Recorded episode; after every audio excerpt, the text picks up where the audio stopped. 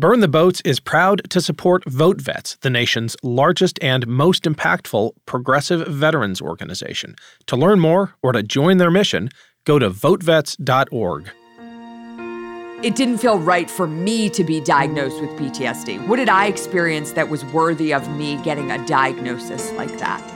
These men and women are over there dealing with incredibly complex issues. I'm just over here sitting, you know, in my middle class suburban house, and I'm told my brother's been killed, but like it didn't feel right.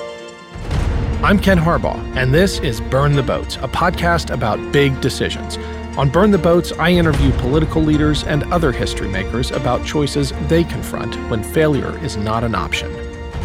Today, I sat down with Ryan Manion, president of the Travis Manion Foundation and co author of The Knock at the Door Three Gold Star Families Bonded by Grief and Purpose.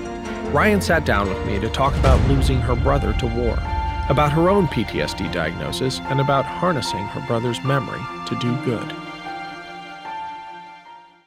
Ryan Manion, welcome to Burn the Boats. It's an honor to have you on the show. You are, of course, the president of the Travis Manion Foundation and more recently, the co author of The Knock at the Door, a book about coming to terms with the loss of your brother Travis. The proverbial knock at the door for you came in the form of a phone call. It did. My knock came on a Sunday afternoon, April 29th, 2007. And interestingly enough, I was living in New Jersey and uh, had come to the Philadelphia area to sign a lease for a store that I was opening right by my parents. And and my mom woke up that morning was a beautiful April morning and decided to invite our friends and family over for an impromptu barbecue. And I had driven into our local town. I was sitting with uh, the landlord about to sign the lease on on my new store, and my phone rang. I saw it was my mom. I didn't answer it, and then it rang immediately afterwards, and I just heard screaming on the other end of the line and I drove the mile home, five minutes. Uh, my friend actually drove me back to the house because I knew something terrible had happened. But the whole time for me, I thought that something had happened to my daughter who I'd left at the house. You know, I wasn't even thinking that anything had happened to Travis. The entire time Travis was in Iraq, uh, I didn't, I think I was a little bit naive to think that I didn't think anything was going to happen to him. I certainly knew men and women were giving their lives each and every day, but I had the mindset that it's not going to be my brother. And so I just, you know, I pulled up and my dad was standing in the driveway with um, his friend who was a lieutenant colonel in the Marine Corps. And I stepped out of the car and my dad just looked at me and told me that uh, my brother had been killed. And it was um, certainly the worst moment of my life. Something struck me in how you recounted that story in your book, and it was the demeanor of your father because mm-hmm. it, it reminded me of way too many stories like it that I've heard of how families receive that news and how military fathers in particular receive it the the stoicism the way they seem to shut down have you thought about that in the way families receive that news and the way dads in particular who have served have such a an almost automatic reaction like they've been bracing for it. Yeah, I you know, I wasn't at the door when the knock came, but my dad had since shared with me that when the knock came, my mom opened the door and it and it was my dad's friend who they sent to the house with the CACO officer and my mom opened the door and saw both of them and she knew as soon as she opened the door and she slammed the door on their face. And my dad opened the door and my mom was just screaming. And my dad said, Janet, you've got to let this young man do his job. And my dad, you know, still talks about just this poor young man who was a Marine that actually graduated with my brother at Navy.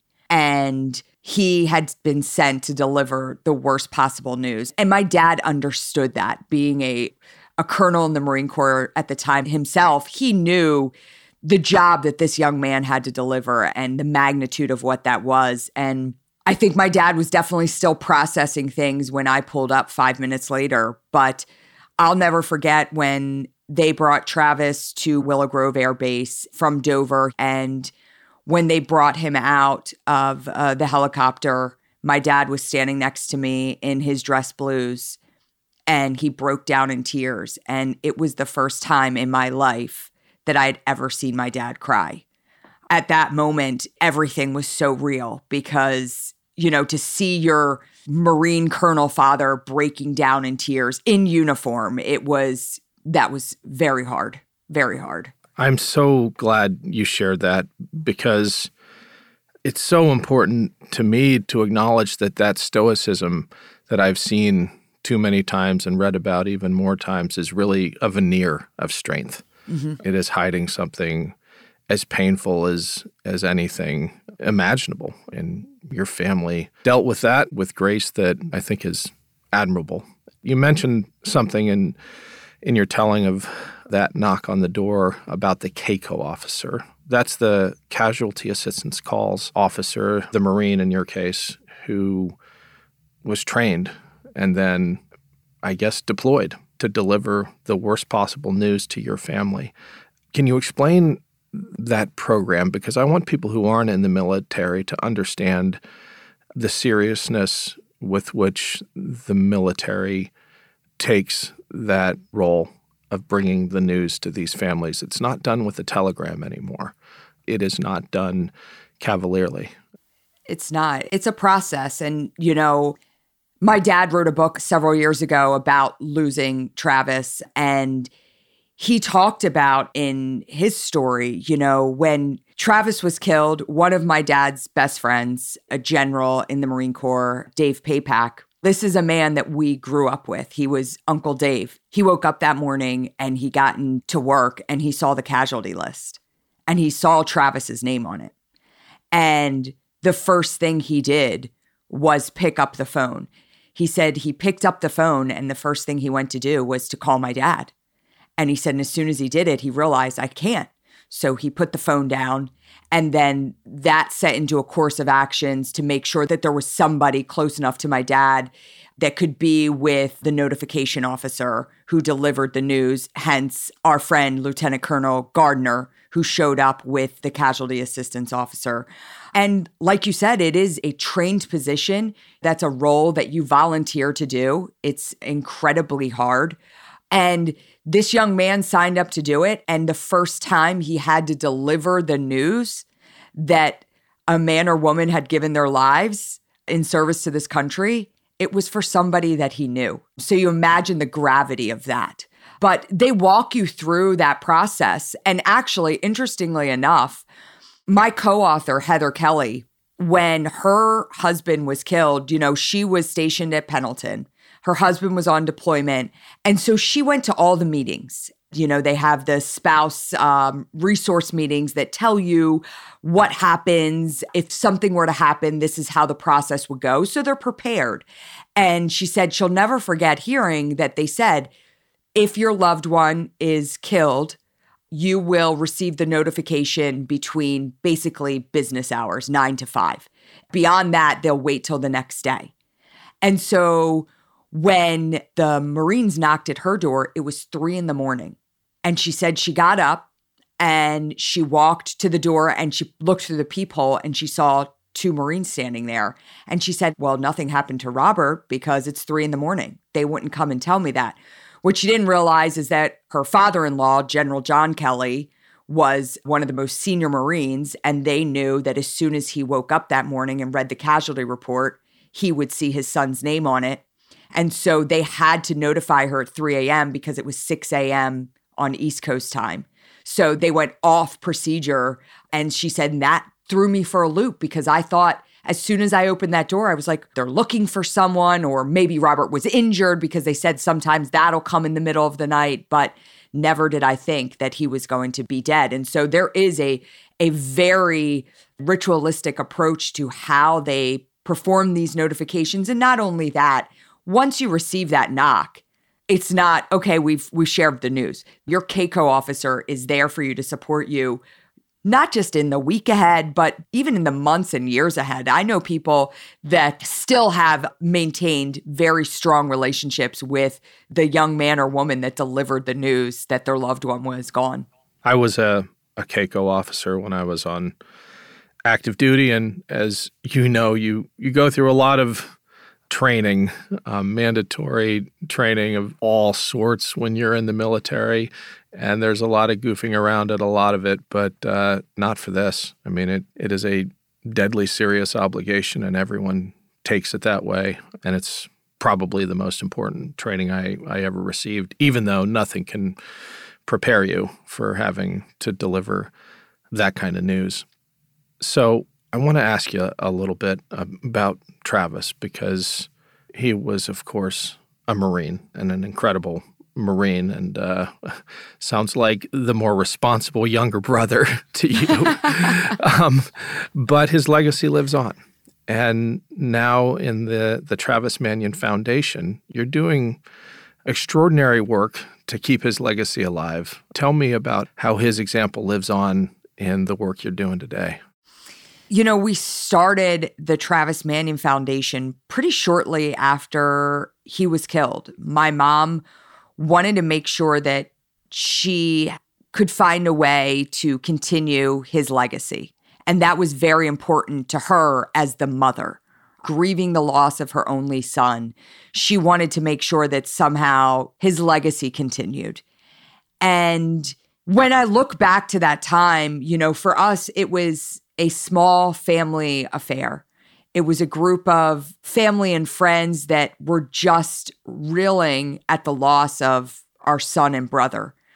And, you know, where we are today is Travis's name represents this generation of men and women that have served and sacrificed. And the work we're doing today is reflective of this incredible group of men and women. You know, people ask me a lot about what do you think Travis would think of the Travis Manion Foundation?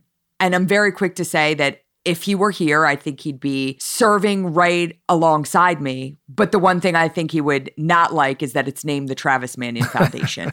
I mean, so much so that I think it was just a few years ago that my dad said, you know, I think we should change the name. And I said, Dad, we're in way too deep at this point. Like, we can't change the name.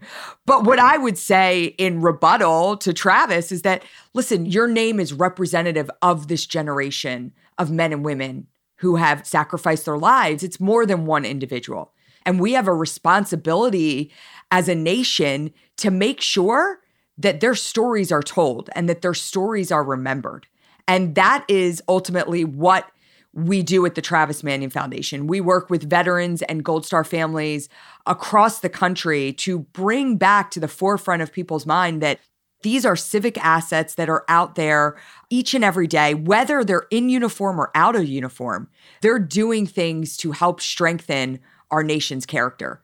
And it's important that we provide the right support and empowerment to our returning veterans that do make it back and to those that don't it's even more important that we learn their stories and we pass them on to our next generation. Agreed. How did you choose the logo? One of my favorites in the entire constellation of veteran service organizations. Oh, well, thank you. Well, the logo story is actually pretty funny. So, when Travis's Footlocker came back from Iraq, it came back with a copy of Gates of Fire in it. Yes. And for those who are not familiar, Steven Pressfield, right? The Yes, Battle of Battle Thermopylae. Of Thermopylae right. Yes. It literally had notes and highlighted passages on every page.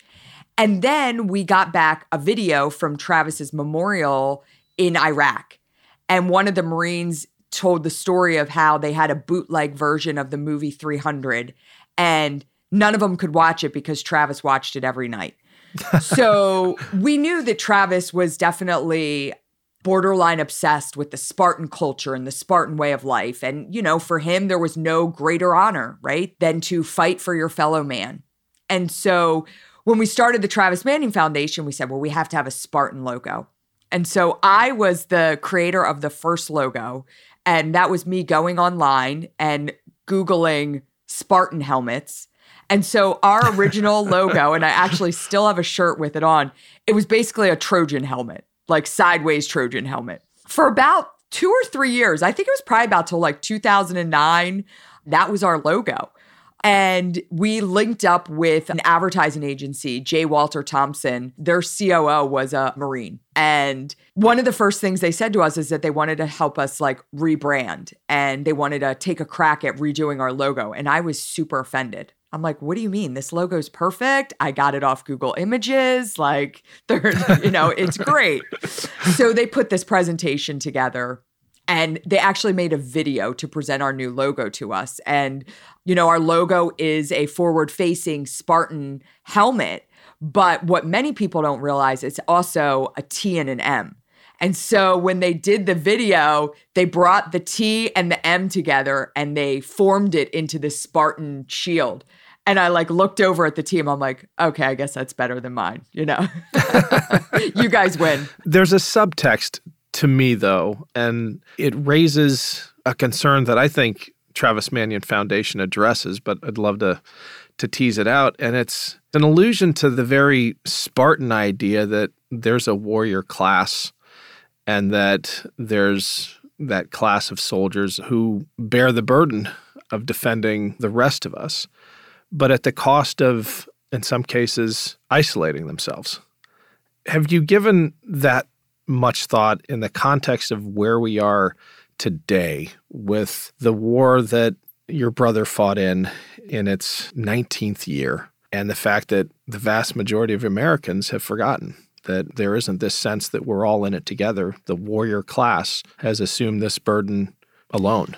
I mean, there's no way to get around that we are a disconnected society. There is less than 1% of our population that is serving in the military.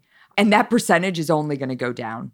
But I think what we try to do at the Travis Manion Foundation, you know, you talk about this warrior class, we call every member that's a part of our organization a Spartan.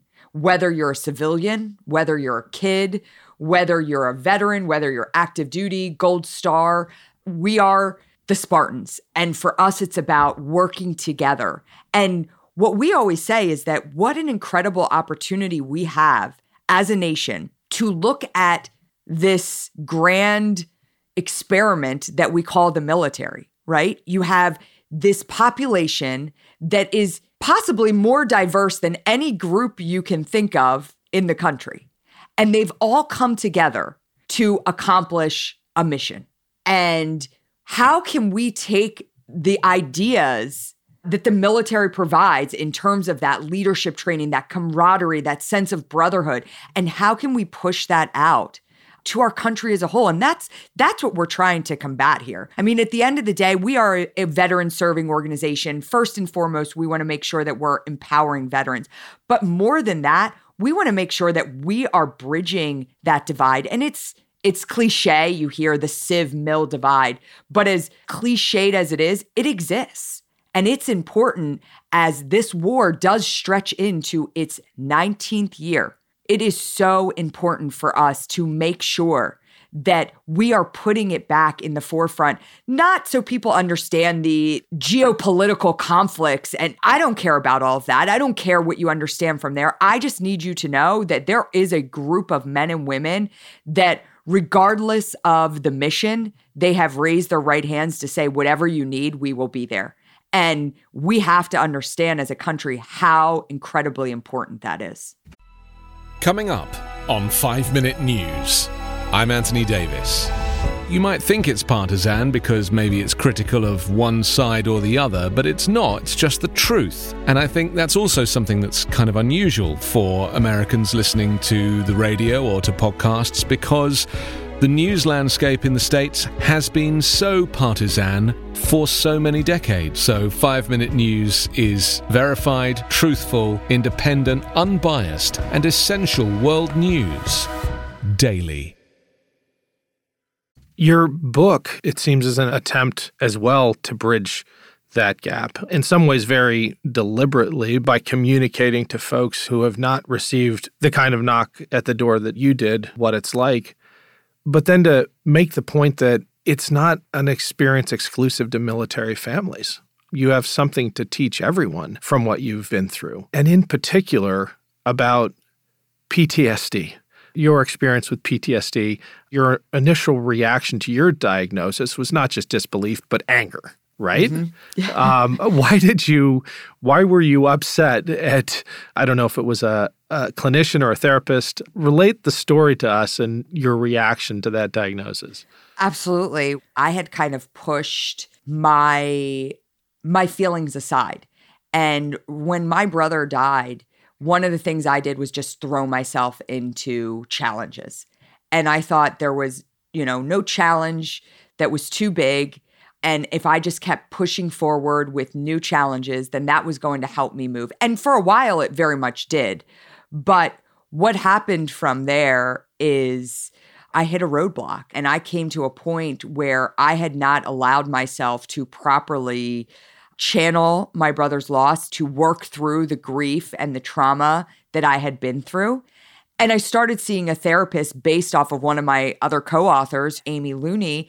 She started going to therapy the day after her husband was killed.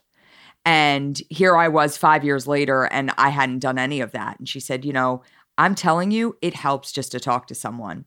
And I started going to therapy, and I felt like it did. And I'm like, okay, I'm, I'm in a better place now. And after a few months, you know, my psychiatrist had said to me, you know, I'm I'm ready to diagnose you with PTSD. And I was pissed off. I came home, I was mad. In my head, I wasn't looking for a diagnosis. I was just trying to work through this grief. And I also felt that that idea of PTSD that it was somehow exclusive to the veteran community. It didn't feel right for me to be diagnosed with PTSD. What did I experience in my life? What did I experience that was worthy of me getting a diagnosis like that? These men and women are over there dealing with incredibly complex issues. I'm just over here sitting, you know, in my middle class suburban house and I'm told my brother's been killed, but like it didn't feel right. But it was also a breakthrough for me. And when I called Amy to tell her I'd been diagnosed with PTSD, her first reaction was, Great, I was diagnosed with that like a month in, you know, three years ago. yeah. But it was also the start to understand how important our mental health is in life in general, number one, but also as we move forward through the challenges that we face. We have to pay attention. And I did not pay attention to my mental health. I ignored that part. I threw myself into very extreme physical challenges, thinking that that was going to be the catalyst to work me through the grief that I was dealing with. I think if there is one contribution in this book that stands out above all the others in terms of bridging that divide, it's your acknowledgement of your diagnosis and your your efforts to demystify PTSD. It bears mentioning that the vast, vast majority of Americans who suffer from PTSD never served in uniform. Mm-hmm. We're talking way upwards of 90%. They might be assault victims or car crash survivors or first responders. And as you experience, there's just this assumption about PTSD that when it comes to people in the military who suffer from it, that assumption really isolates them. That, you know, you have to have been a combat vet and it damages you beyond repair or something like that. Mm-hmm. It is simply another wounded organ, your brain, and it is treatable. It absolutely is treatable. But I want vets and others who have experienced trauma to, to hear it from someone who's come through the other side. What's the treatment regimen done for you? For me, it was being mindful and paying attention to how I was feeling and not trying to. I'm German and Irish in background, and it's actually uncomfortable for me to cry in front of other people. My husband always says, You never cry. And I certainly do when I'm by myself, but that's an uncomfortable feeling for me. So the idea to talk about my feelings and that I was feeling anxiety or depressed, I mean, there was nothing more scary for me than to do that. So, to people that feel like they don't want to put that part of themselves out there, I will tell you, no one felt that way more than me.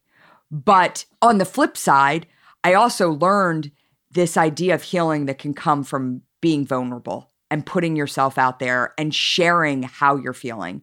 And My treatment plan today consists of daily check ins with myself. And as simple as that sounds, it's about checking in with myself and my mental stability, making sure that I'm in a good place mentally. Also, with the combination, I, I did say that, you know, I really threw myself into the physical components of how you can work through things. Exercise is so vitally important. I can't stress it enough. My dad used to tell me when I was young, if my boyfriend broke up with me, he'd say, well, go for a run. I thought he was like the most heartless, cold individual ever. Anything could be cured with a run. And I've come to find that in many ways it's true, but it doesn't work that way alone. You have to be very intentional about knowing where your mind is and when you need to take that break, when you need to take that reset, when you need to talk to somebody. It's about really getting to know yourself in that way. And sometimes that's not always easy. Totally, especially with the with the Irish blood. My wife is Irish and loves to quote Pat Conroy, who says that the Irish are impervious to psychiatry. Yes, uh, which is not true, but I get the sentiment. Yeah. Um, well, in keeping with the theme of burn the boats and big decisions, what's the biggest, bravest decision you've ever been part of? Wow. Hmm. I think that the biggest and bravest decision that I ever made is one that was made collectively by my family. And that was to not let Travis's death be the end of of the family that we had created. I had a wonderful childhood. I had a wonderful family and that knock at the door on April 29th, 2007 could have very easily destroyed us. And we made the conscious decision not to let that happen. I don't bear that alone. I give a lot of that to my mom and dad. Uh, I'll never forget the day that Travis was killed. It was later in the day. My dad pulled my mom and I into their bedroom. And my dad said, I don't know what happens from this day forward, but I know that no matter what, we're going to live our lives making sure that we make Travis proud. And I think in many ways we have. So, so collectively, I think that's the best and biggest decision we've made. Ryan, it's it's been so great having you on, and thank you for for sharing your story. The book is The Knock at the Door. It is gripping. There's a reason I didn't read from it today because I don't think I would have been able to because it is that emotionally compelling. Thank you for sharing. Thanks so much, Ken. Thanks again to Ryan for joining me. Her book is called The Knock at the Door Three Gold Star Families Bonded by Grief and Purpose. You can find a link in the episode description below. Like Ryan, I also come from a military family. And this week, instead of hearing from all of you, I wanted to share some of my own family story. In 2007, I recorded an essay with help from my mom, Kathy, for NPR's All Things Considered. My older brother was heading back for his third tour in Iraq, and I was thinking a lot about what it must be like for my mom to watch her sons deploy again and again. My mom is getting the staples pulled out of her knee today. She had the whole joint replaced a couple weeks ago. My brother and I have been calling every day to check in and to take turns scolding her for riding her horse before she's well enough. But my mom's tough that way. I remember a nasty riding accident about 15 years ago. She was thrown clean off her mount and landed hard. Her femur shattered, and before the muscles could tighten, she straightened the leg with her own hands so the bone shards wouldn't tear into her artery. Pretty soon, my brother will be heading back to Iraq for the third time. I wonder what that must be like for my mom. I wonder if, somehow, the staples in her leg feel a little less significant with this war hanging over her family. The last time we were all together was before this past Thanksgiving, when I had returned from Afghanistan and my brother from Iraq. It seemed on the outside like a normal visit. We helped out on the ranch, ate together every night, and caught up on stories. We even discussed the war. But talking to my mom every day for the past couple weeks made me realize her tough as nails exterior hides a real ache for my brother about to leave yet again. I asked her how she deals with it. I tell my boys I'm not half as brave as they give me credit for. I just make a real effort to dwell on the good things. And when my sons are home, I fight hard to make life feel normal. I want them to feel safe at the ranch to feel at peace, because I know that soon enough war will beckon one of them back. So we enjoy being together as much as time will allow. I don't see the point in a lot of overwrought emotion. Still, every time I hear about the latest casualties, I feel that stab of fear. The horror of losing a son, which has visited so many families already, always lurks in the background. But my husband was in the military like my boys, and I know the routine. Should that dark government car ever pull into our dirt driveway, I know just what I will do. I'll stop the chaplain at the door and ask him not to say anything yet. I'll put a pot of coffee on, and then I'll go into my bedroom, drop to my knees, and pray that my beautiful child is only wounded. Next episode, I'm talking to Patrick Murphy, former soldier, congressman, and acting secretary of the Army. We'll talk about the crisis that military service members might face should their oaths to the Constitution conflict with an order from the President. And we want to hear from you. Tell us about a time when you were asked to do something you knew was wrong. Maybe you disobeyed a teacher or a boss. Maybe you performed an act of civil disobedience.